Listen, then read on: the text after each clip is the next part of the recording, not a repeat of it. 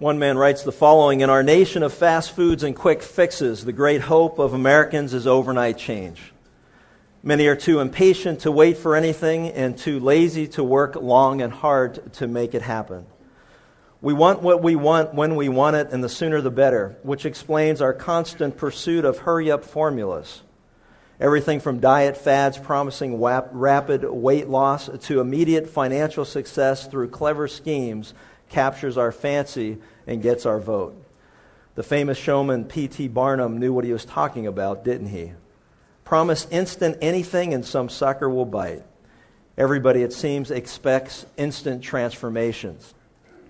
All of this reminds me of one of my all time favorite stories from my days back in Pennsylvania, where folks from West Virginia were the focus. They used to be the brunt of our jokes, but being politically correct, they were the focus of our jokes. The story is told of a fellow who was raised so far back in the hill countries of West Virginia, had never been to a city, had never seen any lights, had never seen all the conveniences that are found that we take for granted. Lived in a place where there was outhouses and no running water, indoor plumbing, or anything like that. He grew up in that area, met a gal, and ultimately they were married. Uh, they, they had a child not long after that, whom they creatively named Junior.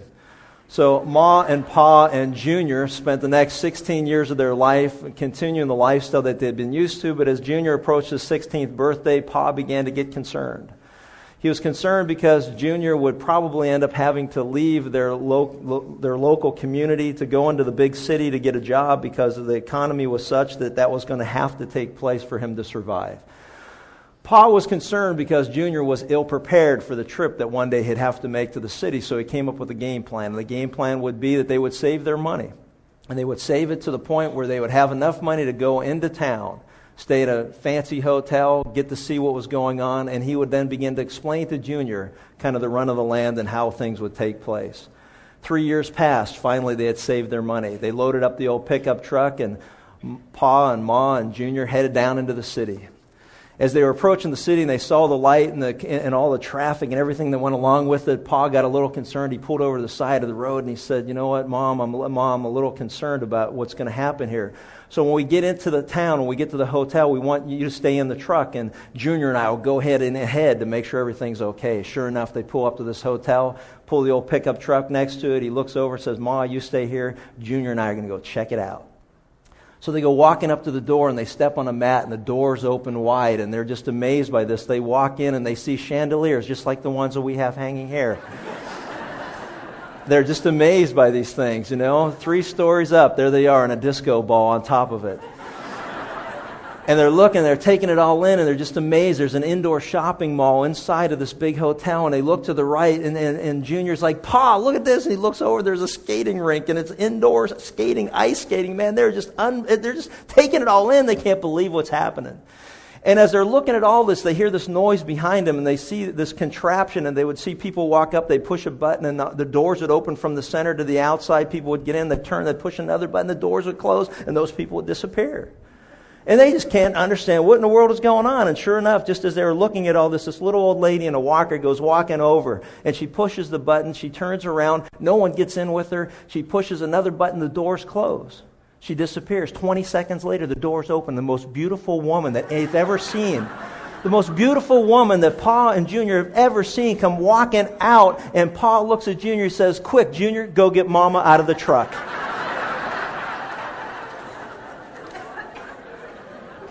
And every time I, I, think of that story, it reminds me that, you know, it seems like everybody these days is looking for a room like what Papa thought that he found. You know, that room where you can push the right button and, and you wait momentarily, the doors of opportunity slide open, and then wow, you know, there's click, there's magic, and it happens instantly, instant whatever as I've been watching the account of the war in Iraq, it's amazing to me how often they show public opinion polls as if somehow that really makes any difference. If the cause is righteous, it really doesn't make much difference. But they show it on a regular basis to help us to see that, you know, as long as things go quickly, then everyone's in favor. You know, we want to have a war and we want it to be over by maybe mid next week. You know, and it's just amazing to me that the mentality that we have, it's like instant everything.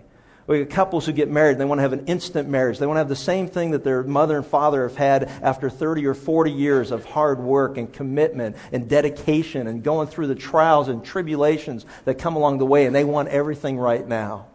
We've bought into this in our culture that everything is instantaneous. And as I thought about that, you know, that same mistaken identity often carries over to the church as was said, too impatient to wait on God's timing and too lazy to work long and hard to make something happy happen. Many want instant church, kind of you know instant church where everything was what we want when we want it, when we want it, and we want it now. You know, and as a result, many folks will be disappointed.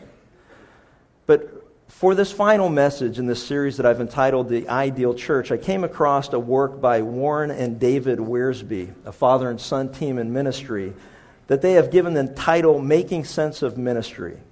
And in their book, they give 10 statements about ministry that I challenge you to memorize, as these will be what I consider, if you've got your bulletins and the handout or the notes that will be there, the permanent principles of the church. I believe that these principles are biblically sound and they'll keep us on target as we move forward together as a church. So, we're going to examine each of these principles and the scripture references that in my studies I have found to support each. And so, if we're going to take a look at it, the first thing that I want to share with you is this the foundation of ministry is character. Another word, a good word for that would be integrity.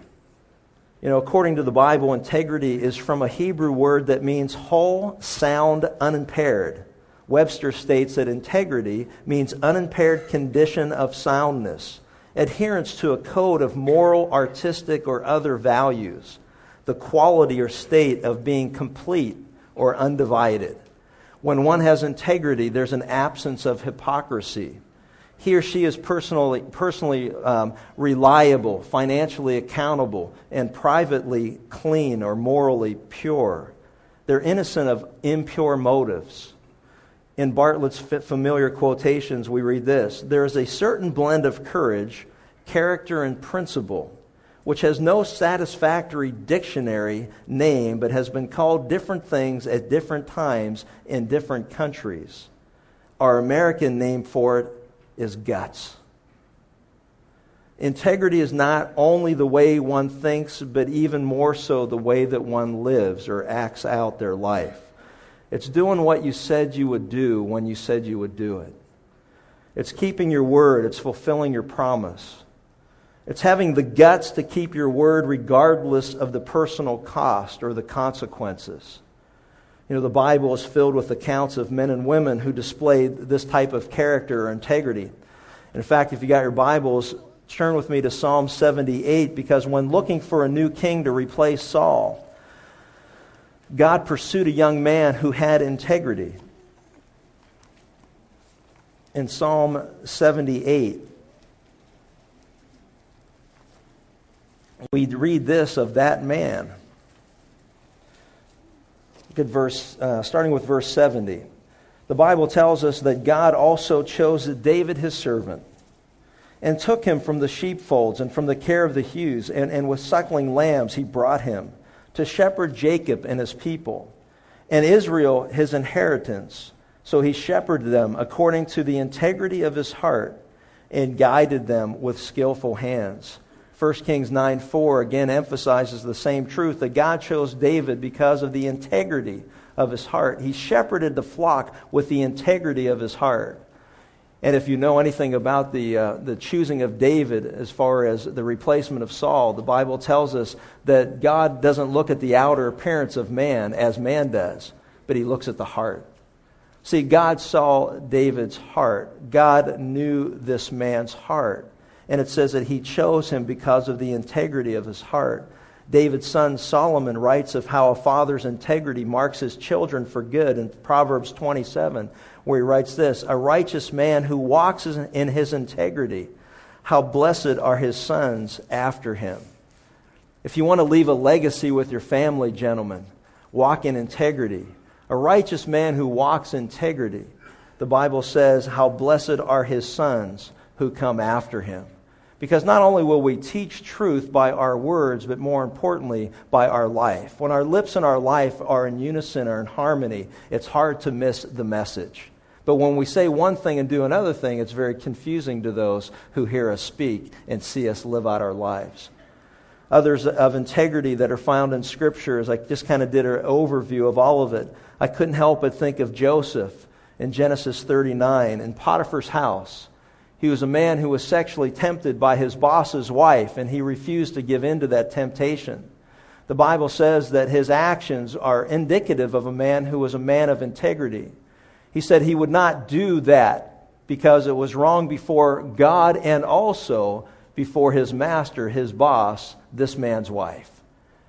He risked going to prison for doing what is right rather than give in to that which was convenient at the moment in time. Joseph was a man of integrity. The Bible tells us in 1 Kings 17, as we look at the life of Elijah, who went toe to toe with Jezebel and Ahab. And he didn't compromise the truth of God's message, even though he risked his very life to deliver the truth of what God had to say. He was willing to pay that kind of price. He was a man whose yes was yes and his no was no. Nathan the prophet, as he confronted an adulterous King David, and he told the story of the one man who had taken that one sheep. He looked at David and said, You know what? You're that man. You're the man. And he didn't say it in the way we say it. Oh, David, you're the man. It wasn't that kind of you're the man. It was, no, you're that man. You are the one whom you just condemned. The story that was told by God to help you to, to see through the blindness of your sin the wonderful thing about the objective Word of God, the living and active Word of God, is that God uses His Word to help us to see us from His perspective when often we're blinded by our own ambitions and even by our own actions. David was blinded by his sin, and God used a messenger of God, the truth of the Word of God, to help David see how guilty he was. And when he recognized the guilt of the person he thought was someone other than himself, then Nathan wisely said to him, you're that man. And David was broken and humbled by his sin with Bathsheba. Psalm 51 is a psalm that records it, inspired by the word of God, inspired by the Spirit of God as the word of God. Here was a man who had done wrong, and yet God knew his heart that when he was confronted by what he did was wrong, he confessed his sin. And God is faithful and just as we learn to forgive us and cleanse us from all unrighteousness. You see, integrity doesn't mean that we're perfect but it means that we own up to our mistakes and to the best of our ability, we don't talk out of both sides of our mouth. We do what we say we're going to do when we say we're going to do it. It's not that we're perfect. David wasn't perfect. We know that. But here is a man that God says he was a man of integrity. There's hope for all of us. Stephen, as he was being stoned to death, did not back down on the truth of God's word even to the cost of his very life. When you've got time, read on your own Hebrews chapter 11 for an account of men and women who demonstrate what it means to be men and women of integrity, to have character. Of all the many examples from which we could choose, I've chosen Daniel chapter 6 to help illustrate what it means to be men and women of integrity. The ministry, the foundation of ministry is integrity. So turn with me to Daniel chapter 6, and we're going to take a look at four, four things that are true of Daniel's life as they display integrity. And to examine our own lives to see if we can say with a clear heart before God, with a clean conscience before God and man, that we are men and women of integrity. As we witness firsthand the integrity of Daniel in times of prosperity and adversity. You know, it's one thing to say that we have convictions uh, when we're not put to the test. You know, I, you know, I hear people all the time, you know, they've got convictions, but they really don't even know if they own those convictions until they're willing to pay a price. See, Daniel was a man who had convictions in times of prosperity and in times of adversity. It's easy to praise the Lord when we're going to Disneyland. You know what I'm saying? Hey, praise God. Hey, won, won, you know, won the Super Bowl. Yay, praise God, going to Disneyland. You know, it's easy to do that. But can we praise Him in times of adversity? Can we lift his name up? Can we hold him up high before the world in times of adversity? Can we, like Shadrach, Meshach, and Abednego, as they faced the fiery furnace, said, You know what? I know, King, that our God is able to deliver us from this ordeal. But if he, even if he chooses not to, we still will trust in him and not worship your God. Daniel, Daniel, was your God able to deliver you from the lion's den? Oh, King, our God is able to do exceedingly abundantly beyond all we could ever ask or think, and to him be the glory. Ephesians 3:20. So as we look at this, Daniel was a man of integrity, and there are four things that were displayed in his life that I want to challenge us to take a look at individually as we read these words. It seemed good to Darius to appoint 120 satraps over the kingdom, that they should be in charge of the whole kingdom and over them three commissioners, of whom Daniel was one, that these satraps might be accountable to them, and that the king might not suffer loss. Then this Daniel began distinguishing himself among the commissioners and satraps because he possessed an extraordinary spirit. And the king planned to appoint him over the entire kingdom. Number one, as we look and stop at verse 3, we notice that Daniel stood out from the others and that he had an excellent attitude if we're going to be men and women of character or integrity, there should be something about our attitude that's different than the world around us. I mean, he had such an excellent attitude as, as, as the king and others around him observed his life. He stood out from the crowd of folks with bad attitudes. And it was noticed by, in this case, his boss who said, you know what, the king planned to appoint him over the entire kingdom. That he began to distinguish himself among those who were there. There was something different about his life. Extraordinary spirit doesn't have to do with the Holy Spirit living within, as in the case of believers today. It has to do with the fact that the man had a spirit about him that was different than those he worked with, those who were around him on a daily basis. When you saw him, you picked him out and said, Man, there's something about that guy's life that's different. The question that I have that I've asked myself is this How's your attitude? You know, what do others notice about your spirit? in the environment that God has placed you, in your family or among your friends or with your coworkers or in your community. In those places where God has you, how do you distinguish yourself from all the rest who are there? What's fascinating is, is that you think that such distinguishing character would stand out to the point where the world would applaud, but the problem is that doesn't always happen. And we need to be aware of that and understand that. It says because the commissioners and satraps began to try to find a ground of accusation against Daniel in regard to government affairs. Notice that. But they could find no ground of accusation or evidence of corruption, inasmuch as he was faithful and no negligence or corruption was to be found in him. One thing that we got to recognize and understand is when we begin to distinguish ourselves among our peers, there's not always going to be people lined up saying, Praise God, it's wonderful that you're going to get the promotion over me. Man, I'm so glad, you know, if it can't be me, I'm glad it's you. That's not their attitude. It was like, man, you know what? The, the, rumors were there. The writing was on the wall. People started to follow Daniel, and the others didn't want that to happen. So what did they do? They plotted to try to figure out a way to get rid of this guy. And yet, when they checked into his background, notice this. He was faithful in his work. He was faithful in his work. He did what he said he would do. He showed up on time. He fulfilled his duties without being watched. His yes was yes. His no was no. He wasn't double tongued. He wasn't a man who spoke out of both sides of his mouth. Man, the guy, he stood out not only with an excellent attitude, but by being faithful in his work. You know, it says of a deacon that a deacon shouldn't be double tongued. It's a quality. And the word double tongued, as it has to do with integrity, means simply not speaking out of both sides of your mouth. Barclay writes of double being double tongued. He says the Greek word means speaking with two voices, saying one thing to one and another to another. A deacon in his going from house to house and in his dealing with those who needed charity had to be a straight man. Again and again, he would be tempted to evade issues by a little timely hypocrisy and smooth speaking.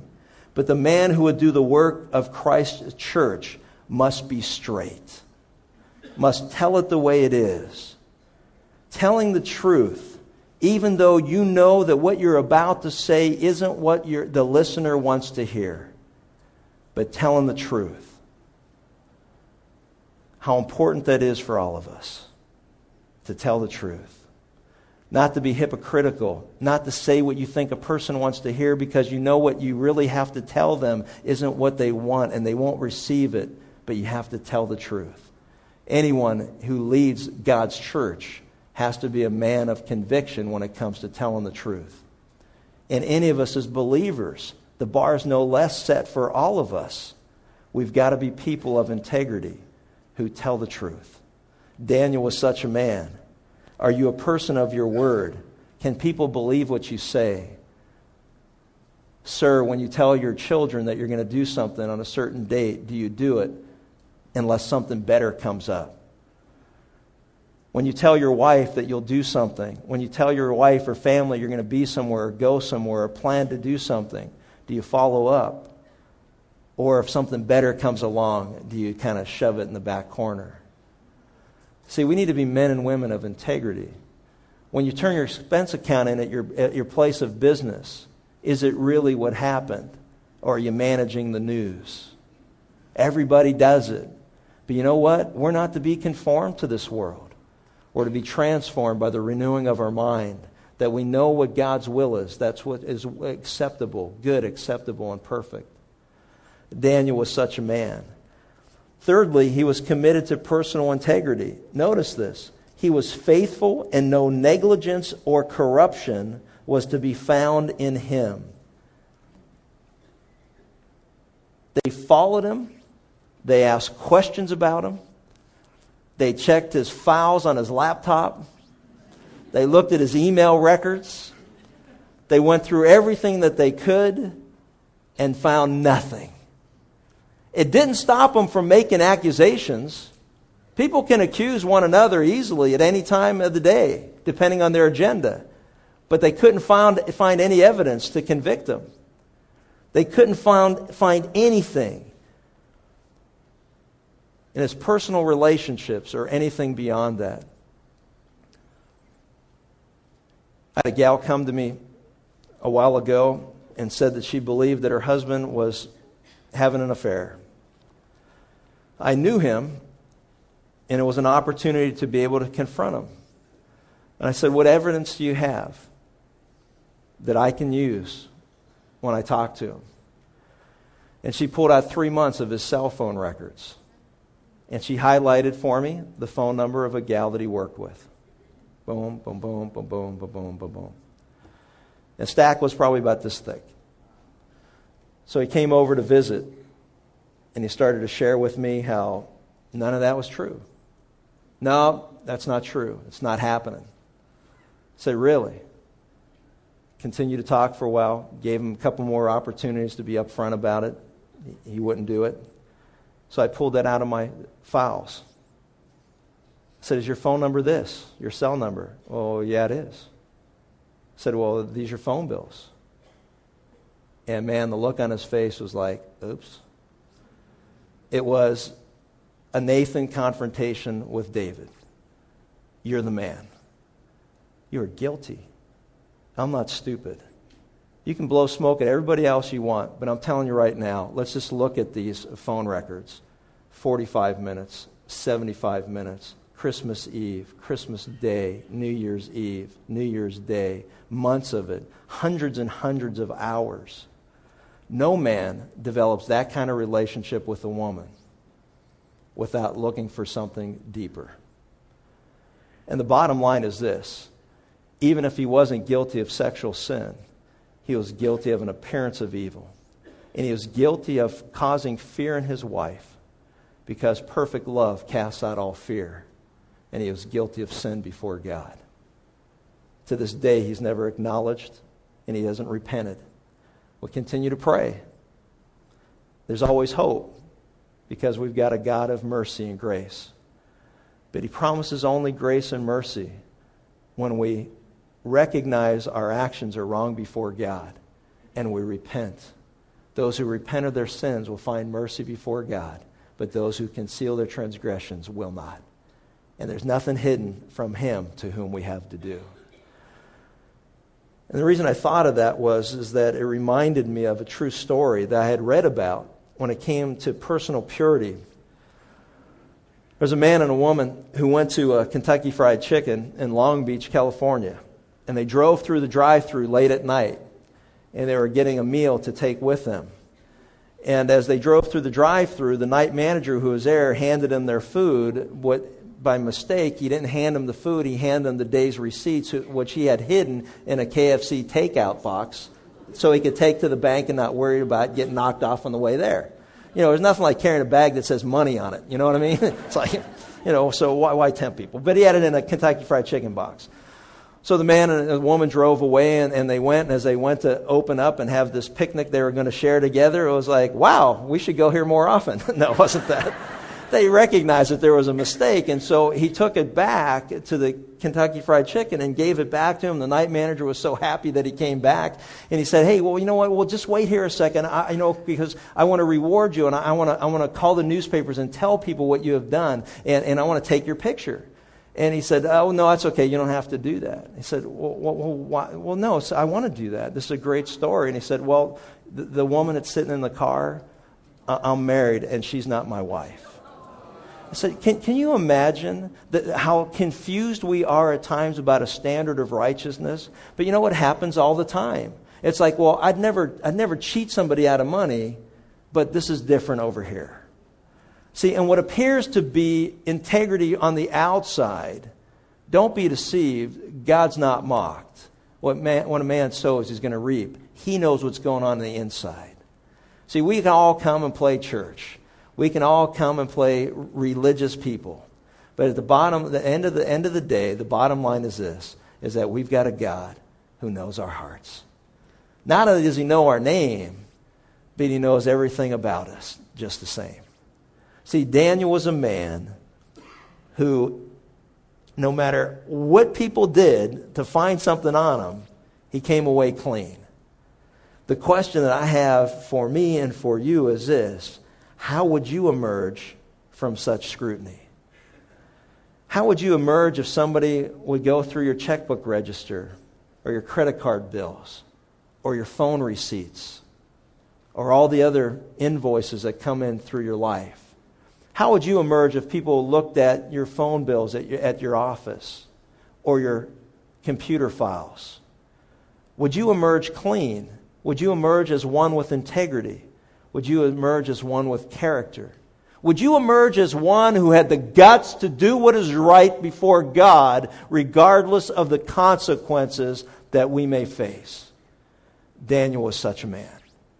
And the reason that we know it is because it goes on to tell us then these men we shall find these men said we shall find no ground of accusation against this Daniel unless we find it against him with regard to the law of his God wouldn't that be great? The only way we're going to get this guy is we're going to have to find something that we can accuse him of as it relates to his consistent walk with God. And that was the fourth thing that stands out a consistent walk with God. A man or woman of integrity has a consistent walk with God. These commissioners and satraps came by agreement. There was a conspiracy to the king and spoke to him as follows King Darius, live forever. You the man. All the commissioners, that was the living version, in case you guys were wondering where that came from. All the commissioners of the kingdom, the prefects, the satraps, the high officials, the governors have consulted together that the king should establish a statute and enforce an injunction that anyone who makes a petition to any god or man besides you, O king, for 30 days shall be cast into the lion's den. Now, O king, establish the injunction and sign the document so that it may be not changed, according to the law of the Medes and the Persians, which may not be revoked. Therefore, King Darius signed the document that is the injunction. A great example of pride coming before the fall. A man who was built up to the point where he was put above God, and as a result, one of his, one of his personal favorite employees would now be condemned because of his foolishness in signing that law into effect. Now, when Daniel knew the document was signed, he entered his house. Now, in his roof chamber, he had windows open toward Jerusalem. And he continued kneeling on his knees three times a day, praying and giving thanks before his God as he had previously done. Then these men came by agreement and found Daniel making petition and supplication before his God. I want you to notice this man of character, this man of integrity, this man of conviction. He knew the law was signed, and he knew if he continued to do what he had always done, pray to his God three times a day, that if he did that, he would be thrown into the lion's den and he would be killed for his faith. And it didn't stop him in the least. He went right back to doing what he was doing three times a day. They knew exactly where he would be. They knew exactly what he would be doing. They knew how consistent he was in his walk with God. You know, what's great is that, you know, for the last 25 years since I came to faith in Christ, you know, anybody who's ever wanted to rob our house would be able to do so with absolute impunity when it comes to where we are every Sunday morning. It's like clockwork. That consistency. Some of you know it. You've been going to your small groups, your Bible studies for years. It's consistent, that consistent walk with God. To have such consistency that the only way that anyone's going to find any accusation against us will have to be because we're so consistent in our walk with God, that's where they'll get us. Isn't that great? Praise God that any of us would be persecuted for his name's sake, considered worthy to suffer for the cause of Christ because of our consistent walk with God. May we all be like Daniel. this past week, I was in Tempe, Arizona again, and I was talking to uh, David Eckstein, who happens to be the Angels starting shortstop. And I was talking to him about his trip this last off season. He was invited to go to Washington, D.C. to meet with President Bush with a group of other men. And he was, in, he was asked to bring a guest. And so, being single, he brought his mom, which was great. And, and his mom was talking to the president, and, and President Bush said to her, she said, he said, Miss Eckstein, I just want to tell you that I love the way your son plays the game. I love the way he upholds the integrity of the game of baseball. He plays hard, but he plays according to the rules. He gives 100%. He's faithful in what he does. I'm thinking, man, this is exactly what we just learned about Daniel. He's excellent at what he does. He gives 100%. And then he said this to her. He said, I may never be the greatest president in this country, but one thing I'm committed to do is to uphold the integrity of this office. And I thought, praise God for that. And I thought, for me personally, I may never be the greatest pastor in the world. I may never be what some of you expect a pastor to be. Well, yeah. I, I, was going to change that. After I said it, being the man of integrity, I, I should have said, not maybe. I know that. so I know that I will never be the pastor that some of you expect. But I will tell you this I'll do everything I can in the power of God to uphold the integrity of the position of shepherding the flock of God. And I've got men in my life who will hold me accountable and smack me upside of my head if I ever get a little bit too high on myself than I should. Self exam. Do we all have an excellent attitude? Do we distinguish ourselves from those around us with an extraordinary spirit? Are we faithful in our work? Do we do what we say we're going to do when we say we're going to do it without worrying about whether anybody watches us or whether anybody sees? A couple that are here, her, their son at a baseball game the other day, on Friday, I believe it was, said something that he wasn't supposed to say and was asked about it. And he owned up to it. And it's a great example of integrity. See, integrity is not making mistakes or being perfect but it's taking responsibility for our faults. When we're wrong, we make things right by acknowledging the fact that we're wrong. And they asked him, Did you say that? And he said, Yes, I did. Then you're kicked out of the game and you're suspended for a game. And he knew the price, but he also understood. That's what integrity is all about. Are you personally pure? Are we accountable? Even though accusations can be made, is there any evidence that could ever be used to convict? See, there's accusations made all the time. But I want to always live my life in such a way that those who accuse me, if they took that quote evidence to a district attorney, he'd look at him, laugh at him, and say, Get out of here, we don't have a case.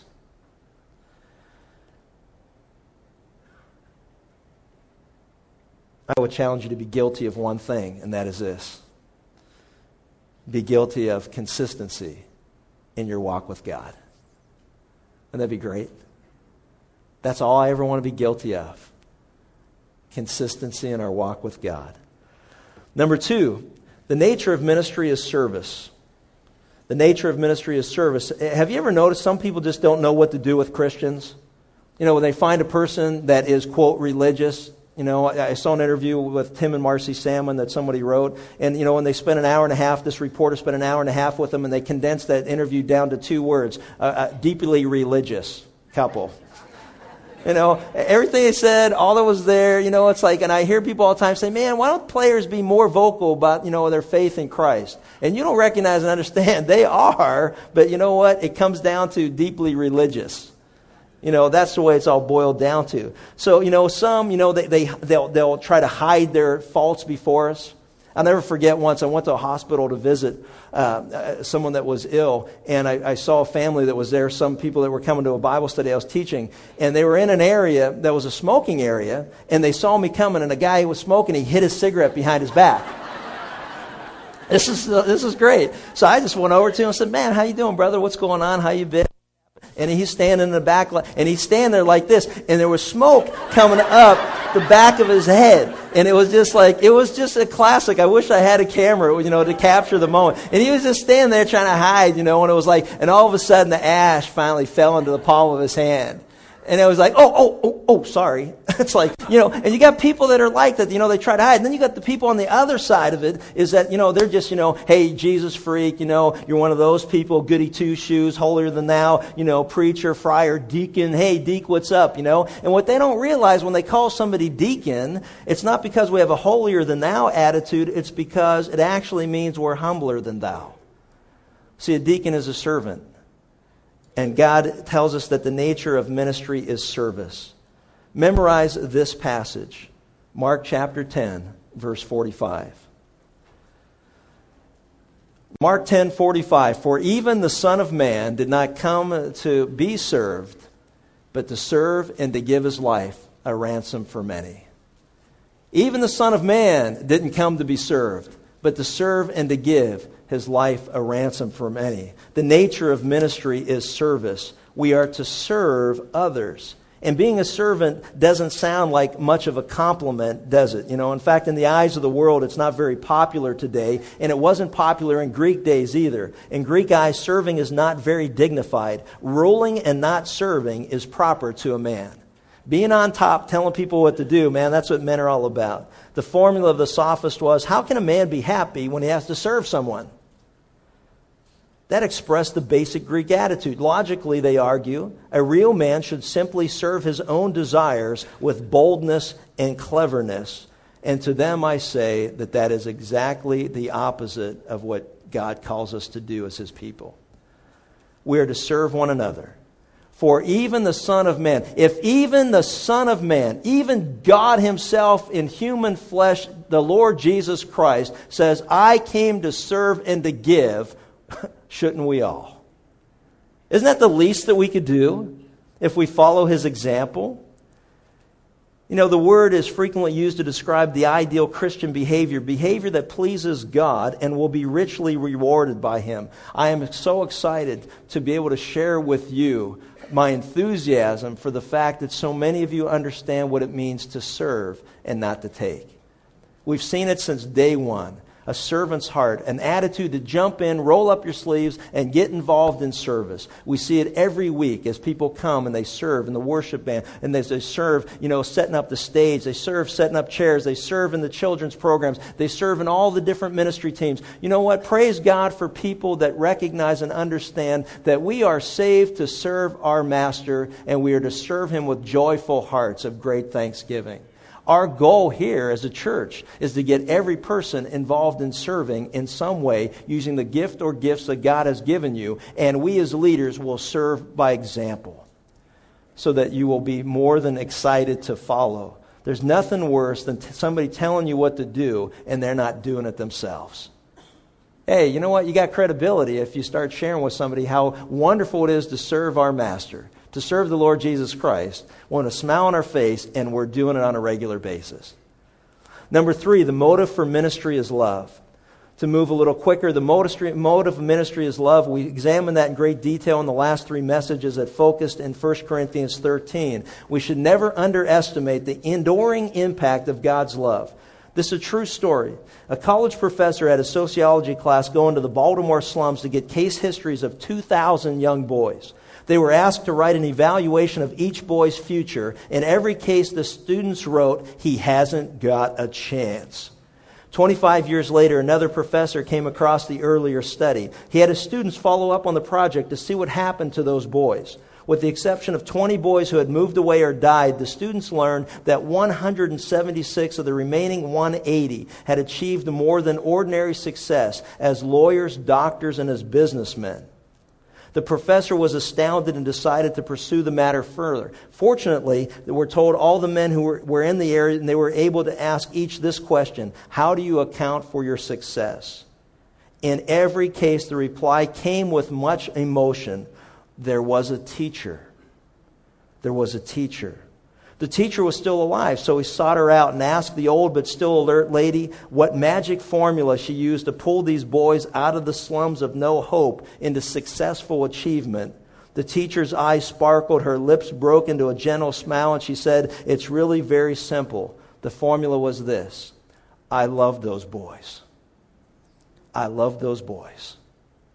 And they knew she loved them, and it motivated them to get further than anyone would have ever given them any credit. How are you regularly demonstrating God's love? Review 1 Corinthians 13 on a regular basis as a self examination. Check it off. Do you, you, know, do you take into account a wrong suffered? Are you forgiving? Are you patient? Are you kind? Do you act unbecomingly? Do you boast?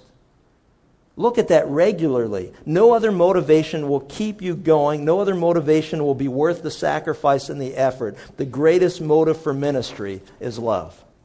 Number four, the measure of ministry is sacrifice. Look at Philippians chapter 2. Have this attitude in yourself that was also in Christ Jesus. The bottom line of this is that he considered others more important than himself a ministry of sacrifice. The measure of ministry is sacrifice. God will only bless us individually and collectively as a church to the measure of our willingness to sacrifice for the benefit of others. The Bible tells husbands to love their wives as Christ loved the church, sacrificially, giving his all for the body of believers. That you and I are to love sacrificially. The measure of ministry is sacrifice. Number five, the authority of ministry is submission. That we have been, we have been given the ministry of reconciliation. That we have been given authority by God in Matthew 28 to look at that one more time as the Great Commission. We've been given authority. You know, we don't need permission to share the gospel with others. We have already been, re- we've already received permission. And in fact, in Matthew 28, 18, we read, And Jesus came and spoke to them, saying, All authority has been given to me in heaven and earth. So go therefore, make disciples of all nations, baptizing them in the name of the Father and the Son and the Holy Spirit, teaching them to observe, you know, all that I've commanded you, and lo, I am with you always, even to the end of the age. There's a commitment there that he says, look, you know what? Just as Moses went to Pharaoh and said, and, and Pharaoh said, hey, Moses, Moses asked God, eh, whose authority shall I say sent me to ask if I could, you know, these people can leave? And God said, tell them I am. You know, you and I don't need permission to share our faith. What we need is obedience because we've already been told what to do. We just need to get it done. That's why I'm excited about Easter. That's why I'm excited about every outreach opportunity that we have so that we can tell others of their guilt before God, not for the purpose of reaping more condemnation on them because the world is already condemned, but to help them to see that because they're condemned, they need forgiveness and they'll go to the cross and trust in Christ as their Lord and their Savior. Trusting in His death and, and also His resurrection so that they can be born again as you and I have an experience and tasted the kindness of God. Number six, the purpose of ministry is the glory of God. We saw that in great detail in one of our messages, but for now, memorize 1 Corinthians 10.31. Whether then you eat or drink or whatever you do, do all to the glory of God. Ask yourself the question, is everything that I'm doing today, currently in my life, bringing glory to my God? That's a question that you could ask every week, every day, every hour, every moment. Is what I'm about to do, is what I'm about to say, is where I'm about to go, is it going to bring glory to God? And if not, don't do it. When in doubt, don't. And if you're not doing what is glorifying to God in your life, then repent. The kingdom of God is at hand. Repent and turn back to God. It's never too late to do what is right. You can never go wrong doing right. Number seven, the tools of ministry are the Word of God and prayer.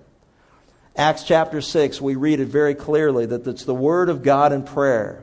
That we've got to guard faithfully the truth wholeheartedly, not distracted by the tyranny of the urgent, but to make sure that the Word of God and prayer are the tools of ministry that we use on a regular basis at this church. That the Bible should be the focal point of every one of our get togethers, that there should be some truth that's learned, and that everything that we teach should be bathed in prayer. The effective, fervent prayers of a righteous man accomplish much, we're told in Scripture, and that we're to pray without ceasing. Make it a commitment to spend time in the Word of God and pray. Number eight, the privilege of ministry is growth. Numeric growth is not our goal. If the Lord counts us and considers us trustworthy and faithful, He will add to the numbers. It is not a goal it is always a reward to those who are faithful in what they do. If you read Acts chapter 2 on your own, verses 41 through 47, we looked at in the first two messages in this, in this series, we're told that the Word of God was proclaimed, that the Word was received and believed and acted upon, and then God added to their numbers daily. It wasn't just a Sunday thing, it was every day. It was a lifestyle that attracted people to our Savior a consistent Christian lifestyle like the one that we saw in the life of Daniel attracts others to the Savior that we say we love and believe. Number nine, the power of ministry is the Holy Spirit. The power of ministry is the Holy Spirit. Jesus said, and you shall receive, you, you shall receive power when you receive the Spirit of God so that you can tell the world about Jesus Christ. And in fact, on the front of the bulletins that we pass out every week, for I'm not ashamed of the gospel, for it is the power of God unto salvation to all who believe, to the Jew first and also to the Greek. It is the power of God, the dynamite of God. It's not by God's it's not by man's might or strength, says the Lord, but by my spirit that God does his work. Is a work of God so that no man can ever take credit. It's awesome so that we can give awe and praise to the God who does all these things. And number 10, was saving the best for last, is this in closing. The model for ministry is Jesus Christ. What would Jesus do? Doesn't get any simpler than that. Compassionate, loving, faithful, consistent, forgiving, focused, a servant leader. What would Jesus do? I challenge you, as I'm challenging myself, to memorize these 10 things because these will be the permanent principles of this ministry as we move forward. The foundation of ministry is character integrity. The nation, nature of ministry is service. The motive for ministry is love, and the measure of ministry is sacrifice. The authority of ministry is submission. The purpose of ministry is the glory of God. The tools of ministry are the Word of God and prayer. The privilege of ministry is growth. The power of ministry is the Holy Spirit. And the model for ministry is Jesus Christ. God intended his love to be poured out through our lives and through our church. and when this happens, the world will take notice. In closing, consider the following written by the philosopher Aristides in the second century and still holds true today. He wrote, Now the Christians, O king, by going about and seeking, have found the truth. For they know and trust in God, the maker of heaven and earth, who has no fellow. From him they've received those commandments which they have engraved on their minds, and which they observe in the hope and expectation of the world to come. For this reason they don't commit adultery or immorality, they don't bear false witness against others or embezzle, nor do they covet what is not theirs. They honor their fathers and their mothers, and they do good to those who are their neighbors. Whenever they are judges, they judge uprightly. They don't worship idols made in the image of man, Whatever they do not wish that others should do to them, they in turn do not do. And they do not eat the food sacrificed to idols. Those who oppress them, they exhort and make them their friends. They do good to their enemies. Their wives, O king, are pure as virgins, and their daughters are modest. Their men abstain from all unlawful sexual contact and from impurity, in the hope of recompense that is to come in another world. As for their bondmen and bondwomen and their children, if there are any, they persuade them to become Christians. And when they have done so, they call them brethren without distinction. They refuse to worship strange gods, and they go their way in all humility and cheerfulness. Falsehood is not found among them. They love one another. The widow's needs are not ignored, and they rescue the orphan from the person who does him violence. He who, he who has gives to him who has not, ungrudgingly and without boasting. When the Christians find a stranger, they bring him to their homes and rejoice over him as a true brother. They, don't call, they do not call brothers those who are bound by blood ties alone, but those who are brethren after the Spirit and after God. When one of their poor passes away from the world, each provides for his burial according to his ability. If they hear of any of their numbers who are imprisoned or oppressed for the name of the Messiah, they all provide for his needs, and if it's possible to redeem him, redeem him, they set him free. If they find poverty in their midst and they do not have spare food, they fast two or three days in order that the needy might be supplied with the necessities. They observe scrupulously the commandments of their Messiah, living honestly and soberly as the Lord their God ordered them. Every morning and every hour they praise and thank God for his goodness to them, and for their food and drink they offer thanksgiving. If any righteous person of their number passes away from the world, they rejoice and they thank God and escort his body as if it were setting out from one place to another nearby. When a child is born to one of them, they praise God. If it dies in infancy, they thank God the more as for one who has passed through the world without sins.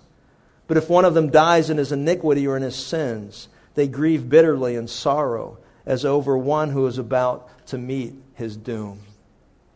Such, O King, is the commandment given to the Christians, and such is their conduct. By this, all men will know that you are my disciples if you have love for one another. My prayer and my hope is that we would be such a people and that we would be such a church. Father, thank you for the truth of your word and for these principles that were laid out before us that are biblically and, and scripturally correct. Truth that'll change and transcend our lives. God, we just pray that we're willing to follow your leading patiently and yet work hard and long at those goals and, and things that you would have us achieve, not in our own strength or our own might, but in the power of your Spirit. God, may our lives be such an example to those around us that we would not be in any way disqualified by the contradiction of our lips and our life. God, may our conduct and our creed, our lips and our life, the tongue of our shoe and the tongue of our mouths, go in the same direction that leads others to the cross. And we just thank you and praise you in Jesus' name. Amen.